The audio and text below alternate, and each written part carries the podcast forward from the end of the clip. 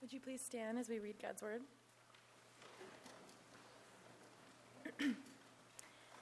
From Ephesians 2, verses 1 through 10. And you were dead in the trespasses and sins in which you once walked, following the course of this world, following the prince of the power of the air, the spirit that is now at work in the sons of disobedience, among whom we all once lived in the passions of our flesh, carrying out the desires of the body and the mind and were by nature children of wrath, like the rest of mankind. But God, being rich in mercy, because of the great love with which He loved us, even when we were dead in our trespasses, made us alive together with Christ. By grace you have been saved. And raised us up with Him and seated us with Him in the heavenly places in Christ Jesus, so that in the coming ages He might show the immeasurable riches of His grace in kindness toward us in Christ Jesus. For by grace you have been saved through faith. And this is not your own doing, it is the gift of God, not a result of works, so that no one may boast. For we are his workmanship, created in Christ Jesus for good works, which God prepared beforehand that we should walk in them. This is God's word. You may be seated.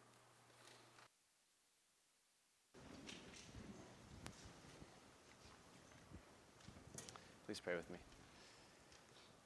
Father, help us to understand more kind of God that you are, understand who you are as you've revealed yourself to us in your word, as you've shown yourself in your Son. And help us to understand these things so that we may bring more glory and honor and praise to you and truly love and serve our neighbor as ourselves. In Christ's name we pray. Amen.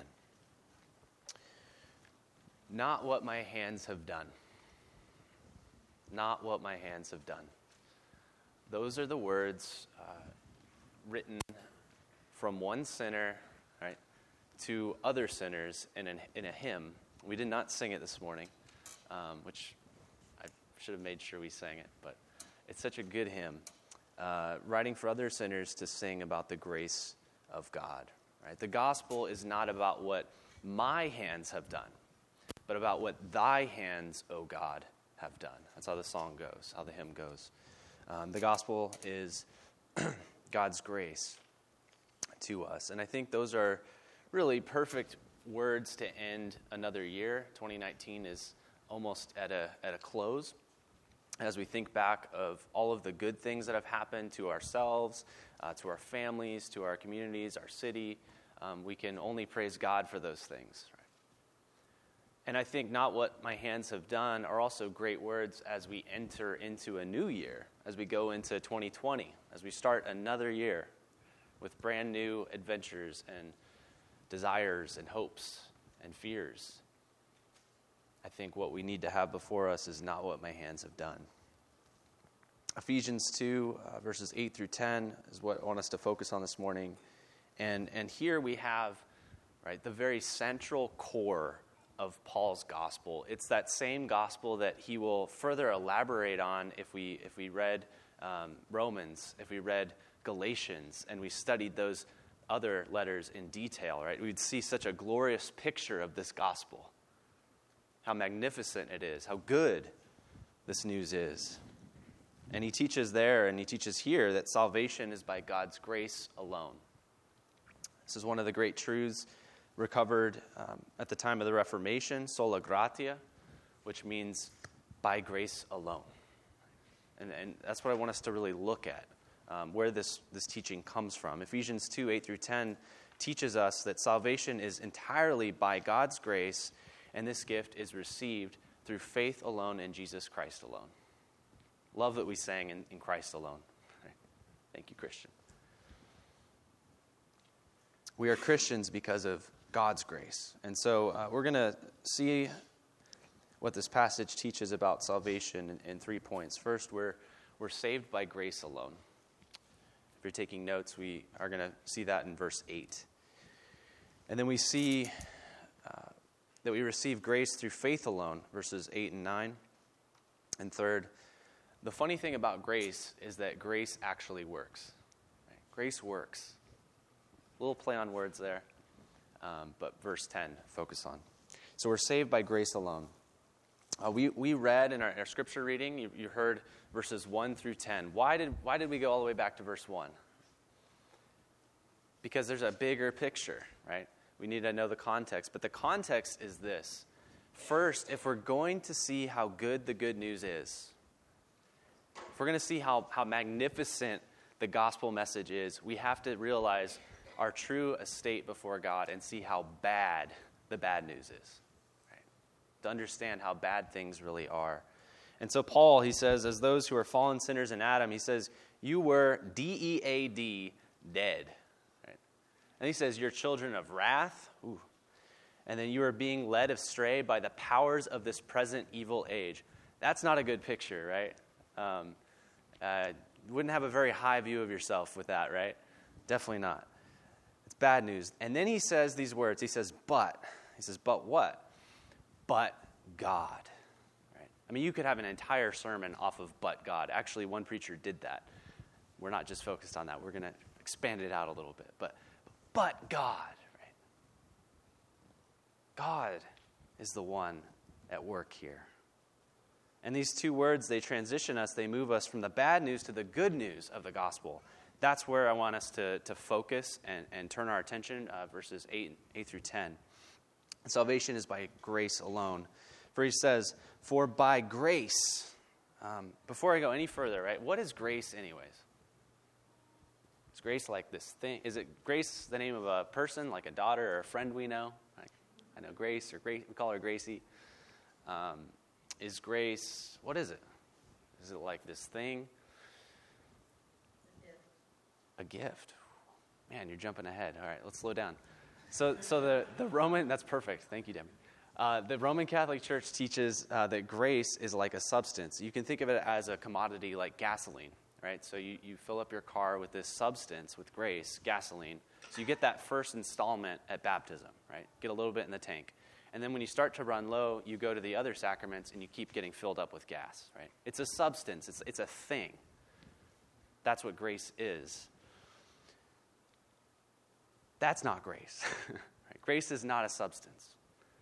Grace is God's favor. Grace is God's favorable disposition to people who don't deserve it. That's grace. And, and the people defined, right? If we look at, at Ephesians 1 through 7, right? The people described in that picture, that people, including us, not a pretty picture. Right? Not semi good or good people. No, not one. But God shows a favorable disposition towards bad and sinful people. Romans puts it this way God justifies the wicked, after all. The wicked. So often we think of grace as unmerited favor. Maybe you've heard the, the definition of grace is getting what you don't deserve. And I think that's helpful and it captures some of it. But Paul goes further than that, right? It's not just getting what you don't deserve, but grace comes to us in spite of ourselves. Like we get in the way and we are in opposition to God in every which way.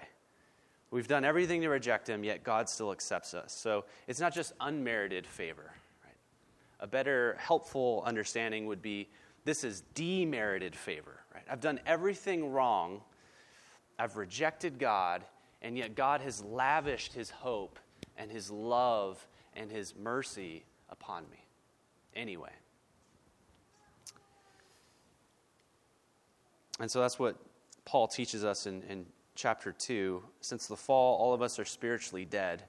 That's the honest truth. Again, you were dead in your trespasses. Before the grace of God, we are bad people. No, that doesn't get at it, right? We're not just bad people. We are what kind of people? Dead people. That's the kind of people we are. Um, but God, right? For by grace, but God. Grace isn't just unmerited favor, grace is God's attitude of demerited favor towards sinners who are dead and lifeless. That is this picture here. And so God doesn't just give grace to good people or semi good people, there aren't any. Paul's point is more grave than this. Right? We have to capture that. That God doesn't just give us grace because we're bad people. God doesn't just make bad people better, right? but he raises the dead who are six feet under to life. That's gospel. God has pulled us out from where you and I have buried ourselves six feet under. That's grace. Verse 8 goes on For by grace you have been saved. Have been, right? Something that has happened to you. You didn't get grace, you didn't earn it, but God graced you with, with His grace. That's why it's in the past, something that happened. And it's done, it's finished. And we also see, verse 8, that grace is absolutely opposed to human effort. So he goes on, he says, it's like, get this through your thick skulls, right? This is not your own doing, verse 8. This is not your own doing. Whoa. Okay, I'm getting it, Paul. Right, if I'm not responsible for grace, if I can do nothing to earn grace, in fact, I've done everything to undeserve it, I've done everything to de deserve it, right? Then grace is the, the, the result of the character of God, of who God is, of the action of God, of what God Himself can do. Not because of anything that results from within me or is done by me or that is from me. Now, I realize this is a really hard pill to swallow. Super hard pill to swallow. It's hard to swallow because our entire lives are built around this idea of human performance, right? If I study really hard, I prepare very well, I have the right cliff notes, I'm going to do well on my exam, right? If I put in the time at work, right? Put in some extra hours, I'm going to get paid more, or maybe I'll earn that Christmas bonus. Um, if I do all my chores, mom and dad are going to get me, I don't know, somebody throw me a bone here. Xbox, whoa. I don't know what kind of chores you guys do in your family.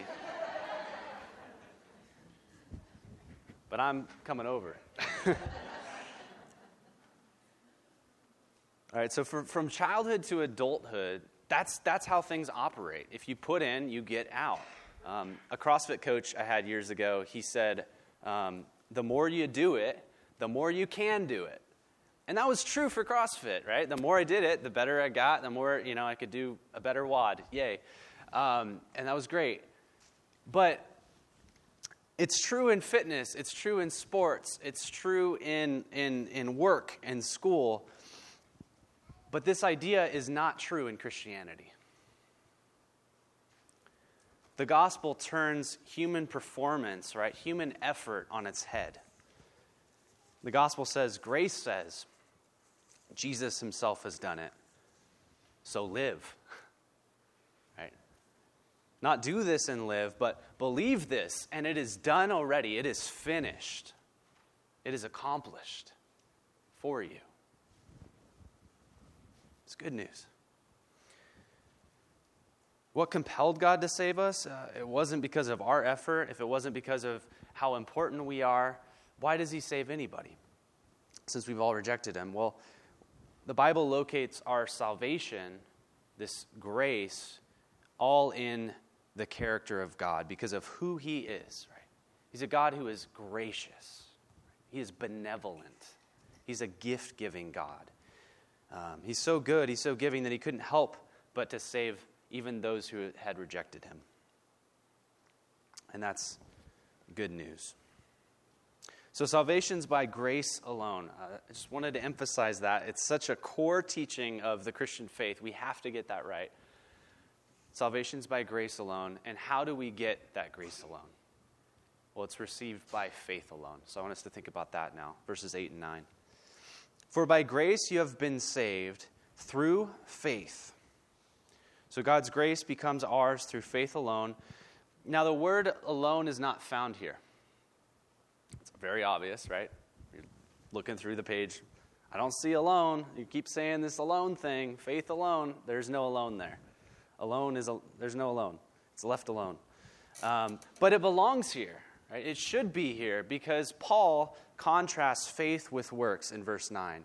So, in other words, if, if we can't receive God's grace by our works, then it is only by faith that we receive God's grace. That's all faith alone is meaning.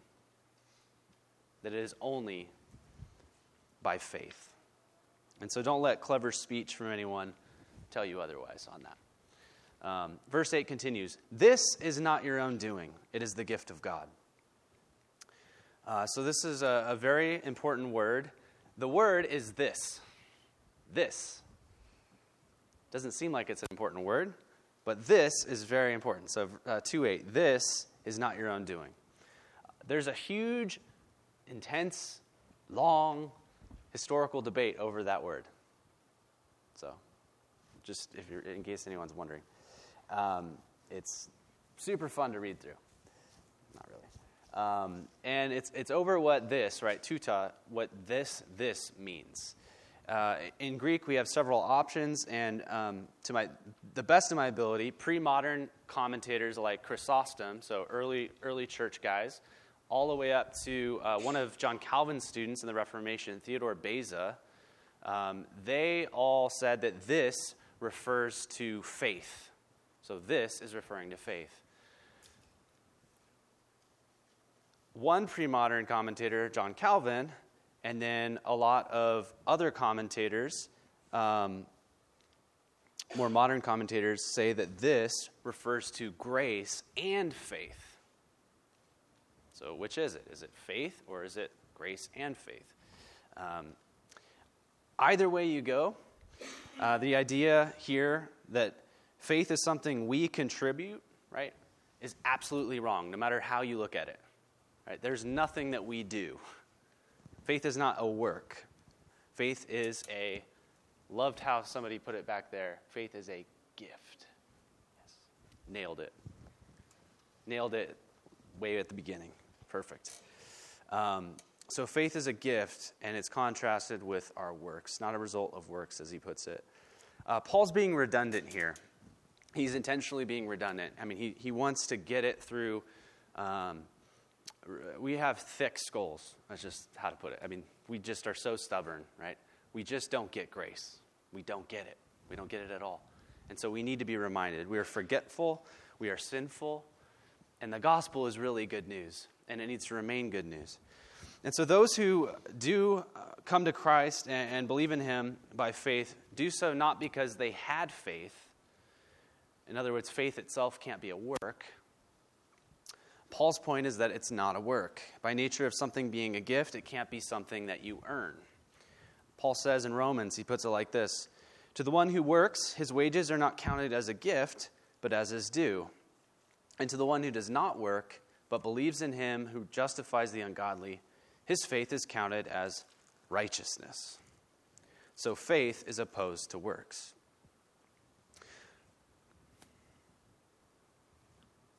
On this past Chris, uh, Christmas morning, this is really a question for children, and there's a couple in here to ask. Did you work hard for all those presents under the Christmas tree? Did you do chores for that Xbox? No, right? No, you didn't. Definitely not. A present is a gift, right? A present is something that is received with open hands, right? If you work for a present, that's not a very fun present, right? If you're, that, that, that's how you get it. Um, you didn't earn each of those presents under the Christmas tree. You didn't work 40 hours so you could get the new BMX bike or the yo yo, or the Elsa from Frozen doll, or Olaf, or the yo yo, um, or the Lego set, right? You didn't, you didn't work for any of those things, but we, we contribute absolutely nothing at all to our salvation. Nothing. Just as a gift isn't earned. I mean, how silly would it be to ask our kids, right, after they open their present under the Christmas tree, okay, you owe me 20 bucks, kid. Uh, that one's 40. you know? Right? That would, man, heartbreaking Christmas. What a Scrooge, right? Um, but that's not, though, how gifts work, right? We, we don't earn them, we receive them. And that's the point. That's Paul's point. And so we see not even our faith is our contribution, right? Not even the faith that I have is something that I can do. Um, not your own doing, not of works. Paul ties this double knot, right? Not, not, around this idea of human effort. Not your own doing, not of works. He wants to stop every mouth from running on about works righteousness. No, we didn't do anything. God has done everything, right? As we sing, all glory be to God. Soli Deo Gloria.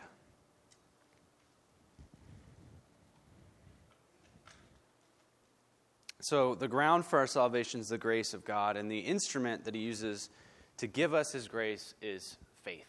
It's received by faith alone. So, remember this that we bring empty hands to this table, and God puts hands into God's God puts, sorry, faith into our hands. One theologian, he put it like this. He said, faith is extraspective It's a really cool, helpful way to put it. It's a weird word because we, we think of introspective, you know, introspective, looking in. Extraspective is looking out, right? Looking out to God, looking outside of self. And it rests or it trusts and it leans upon Jesus alone. It's not our own doing, it's the doing of Christ. So the three phrases not of yourself, it is the gift of God, not of works. Again, this is redundant on purpose. Right? Paul is making a clear point. This is the gospel. Get it right, you know? Um, however, it's not just repetition. Not of yourselves. What, what's that pointing out if it's not of yourselves? Salvation is not because of our status, right? Because of the status of who we are. We can't claim our, our birthright um, I had Christian parents or whatever it is, you know, that that's why I entered the kingdom of God. Um, it is the gift of God. What does that highlight? We just talked about that. It's unearned. We don't buy our presents, right? It's a gift that we receive. And not of works. What does that mean? There's nothing that we can do, nothing that we can contribute. No amount of effort or striving or running can ever make God owe you. And so here we're taught that righteousness comes to us from God's grace alone offered to us through Christ as He's clothed in His gospel. So we can't appeal to who we are, to how much we have earned, to what our net worth is, to what we have done, to something we have done. Um, all we have earned is His wrath and His displeasure and His judgment, if we're looking at our own efforts. God Himself had to exert through sending His Son, His Christ, the righteousness required in order for us to be accepted before God.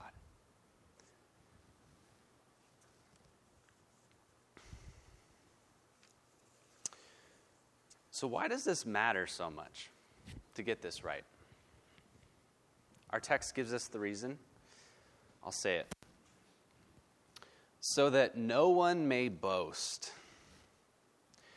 God's purpose in giving us a salvation that is purely grace, right? Purely of His doing, purely of all of His effort.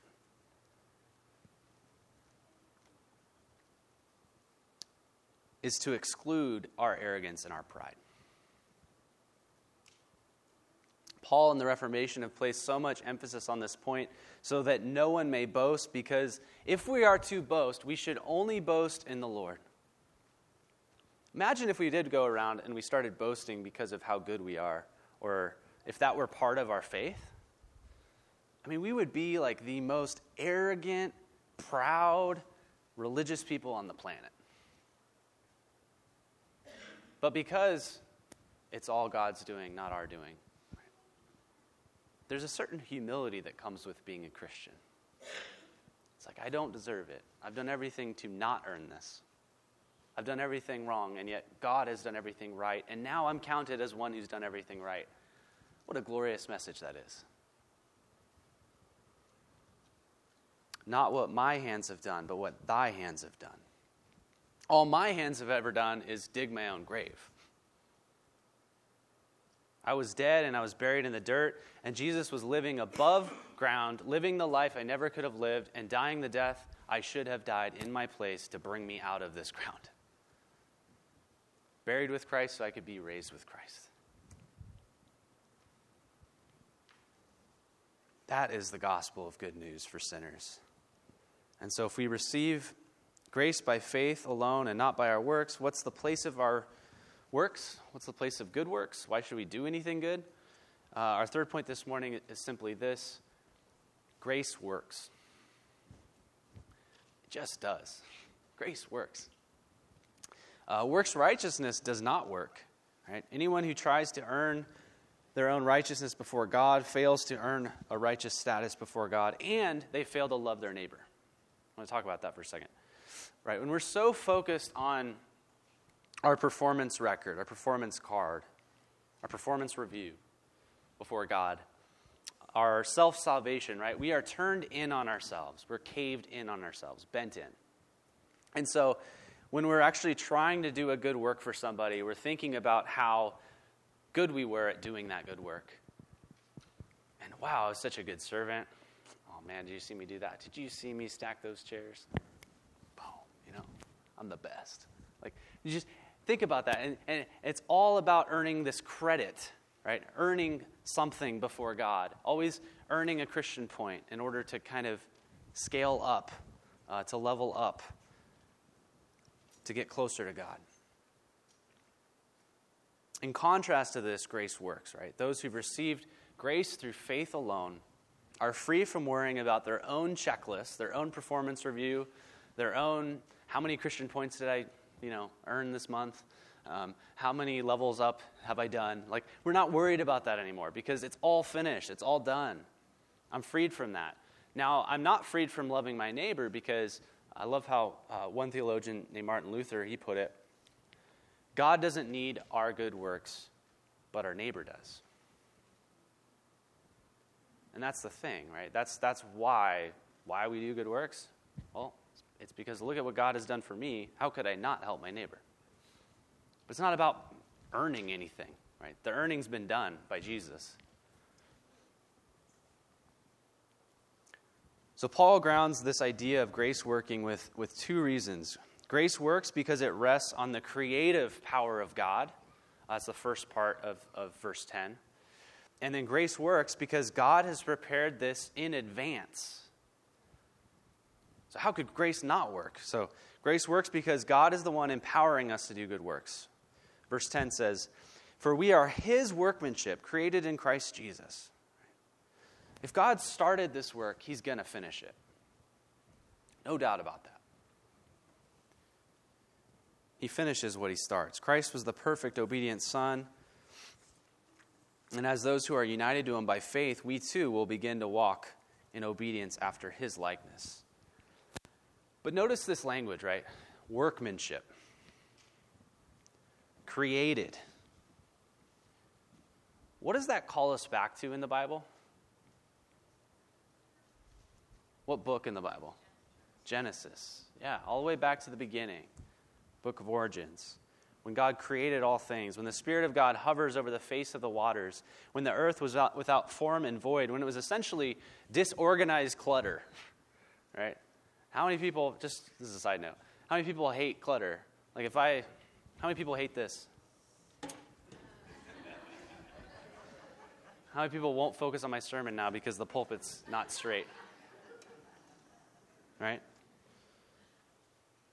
Right, God took this, right, and He made this. Right, our disorganized chaos, our clutter, and He rearranged the furniture. And that's what God does with His original creation. That's what God is doing with His new creation. That's what He's doing. We are messy workshops. Oh man, simultaneously just and a sinner. That is, that is each of us. But God has been in this business for a long time. He's been doing it since the beginning of time, right? He knows how to turn a really bad fixer upper into a beautiful estate. And so God will take your messy life, right, and He will turn it in, and He'll rearrange that pulpit, and He'll rearrange that furniture, as ugly as it is, as dirty as it is, as many moldy windows as you have in your house. And He will, as I love how another theologian put, put this, He will turn your house into a home. There's a difference. This is a house, like when you go to a model home, you know, and you're checking out the house. Oh, it looks really nice, but you would never really live in it. Although some I'd actually want to live in. They're really nice. But different than when it's homey, right? When someone really lives there and dwells there. It's a difference.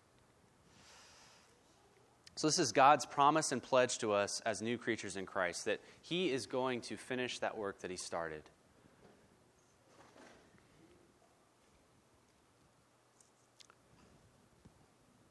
Now, don't miss this point. Um, it's also part of the gospel. We are saved for good works, not by good works. We are saved for good works. Verse 10. The text says, For we are his workmanship, created in Christ Jesus for good works. All right, so we're saved by faith alone, but this faith is never alone. Good works are the fruit and not the root. Or as Augustine, uh, the church father, he put it, works proceed from faith and not faith from works. So grace works because of the creative power of God at flow working through us. That's the first reason. And second, grace works because God has prepared this in advance. So we're justified and we're sanctified by grace through faith alone in Christ. The gospel is not only that we've been justified, the gospel is also that we are being sanctified, right? We are being renewed. We're being made more and more like Jesus.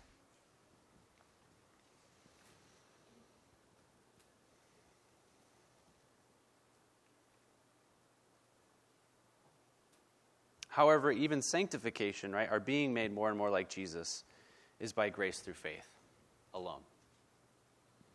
So if we get in by grace, we stay in by grace. It's grace through and through. Grace is what makes somebody a Christian, and God's grace is what keeps somebody as a Christian. Like once you're a Christian, all of a sudden the game plan doesn't change for how do I become more and more like Christ. It's still the gospel. The gospel is how we're continually renewed. But notice what he says which God prepared beforehand that we should walk in them.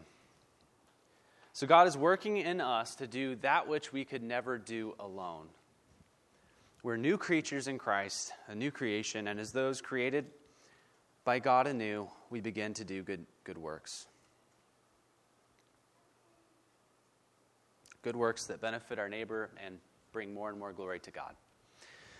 So, the goal of the gospel is not only to leave us justified and sanctified, but glorified. Um, this is why Paul uses the language of our being in Christ as being uh, essentially in a workshop. Right? We're like, we're in God's workshop, and we're being worked on, uh, made for good works, which were prepared in advance. And our ultimate goal is that uh, as the opening of Ephesians chapter 1 puts it, that we would be holy and blameless and acceptable before God. That is the ultimate goal. So in Christ, we're being justified, we're being sanctified, we're being glorified. Um, we will be one day soon. He will glorify us.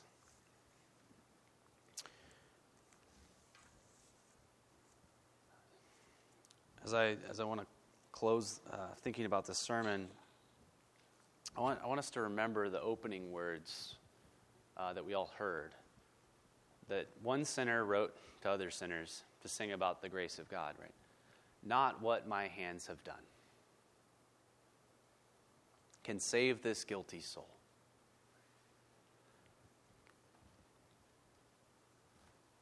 I mean, these are words from any of us, right? From me to you, or from you to me, from one fellow sinner to another. Right? What can we do?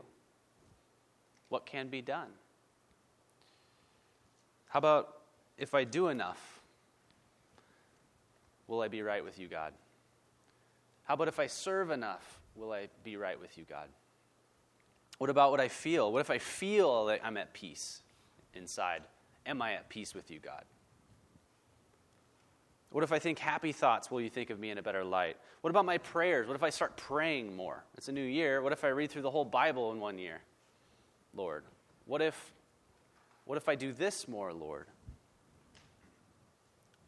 What if I cry? What if my prayers and tears and sighs, what, could they ever be enough? Never. We will never be able to do enough. Our work cannot bear the just, pure judgment of God.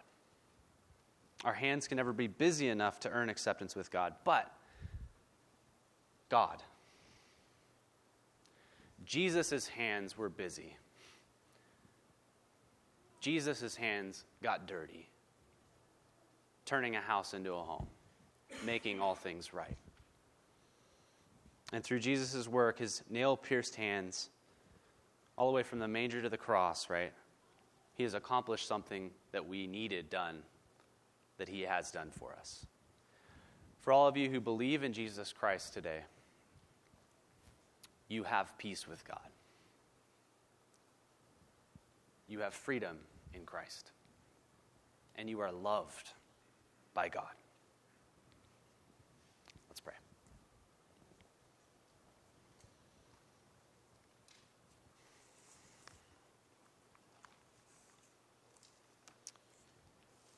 Father, we thank you for um, the Apostle Paul's clarity of words. Words do matter.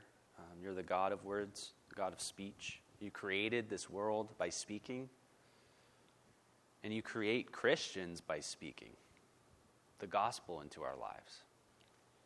And so we thank you for these words of clarity about the core of your gospel, that we are saved by your grace alone, through faith alone, in Jesus Christ alone. And that that news propels us to look out for our neighbor, to love our neighbor as you have fully loved us. Because, Lord, it changes everything that when you see us, when you look at us, you love us because of your Son. And that changes everything.